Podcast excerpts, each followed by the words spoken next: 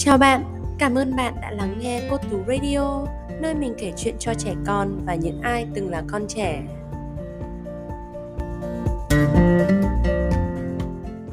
Hướng dẫn sử dụng series ngày này ngày nay.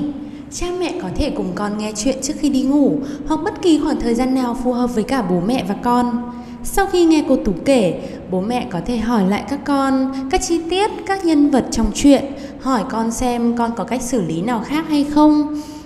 Hoặc cũng có một cách nghe chuyện chủ động hơn là bố mẹ nghe, tự tìm ra cách xử lý tình huống, các chi tiết phù hợp với con và gia đình, sao cho vẫn giữ được tinh thần tích cực, khuyến khích các con rồi kể lại cho các con nghe bằng giọng đọc của bố mẹ. Đây cũng chính là cách tạo ra các kết nối bền chặt, khoảng thời gian chất lượng bên con. Sau đó cùng chia sẻ với cô Tú và các bố mẹ khác ở dưới phần bình luận nhé.